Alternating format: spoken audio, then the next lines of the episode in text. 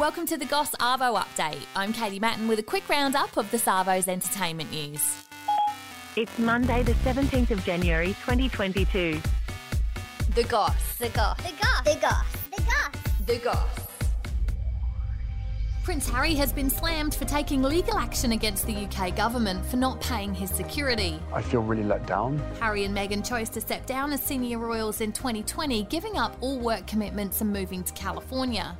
They claimed they wanted to be financially independent, signing multi million dollar deals with Spotify and Netflix. One of his former staff has spoken out saying he's completely changed since she knew him and that he's become pompous and superior. I have a real issue with that. TV personality Piers Morgan has spoken out saying Harry's timing with the difficult time the Queen's been through is appalling. They preached about the environment, but then we found out they were using private jets all the time. They preached about poverty on the day that Meghan was having a half a million dollar baby shower in New York, and so on and so on. And each time they did these things and they got criticized for it, they couldn't handle the criticism.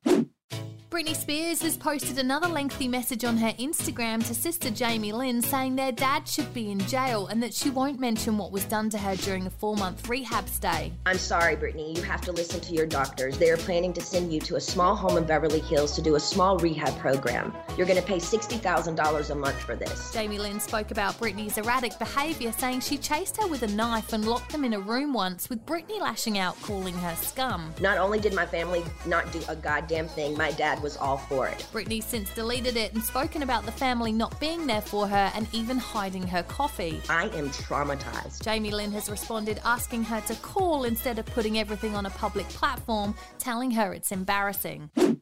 And Kyle Sandilands has got engaged to girlfriend Tegan Kynaston whilst on holiday in Port Douglas. A lot of people have been hitting us up on social media, a few phone calls, some media inquiries about my relationship status. He hired a venue and organised fireworks for his former staff member who worked as his PA before they got together in 2019. He was married back in 2008 to singer Tamara Jaber with their wedding costing $1 million.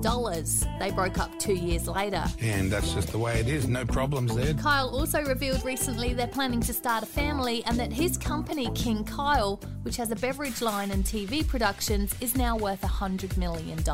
Okay, yeah, so we won't be going into any detail about anything, so. Follow us, like, rate, and subscribe wherever you get your podcasts, and that's the Goss Arvo update. See you again in the morning. A Podshape production.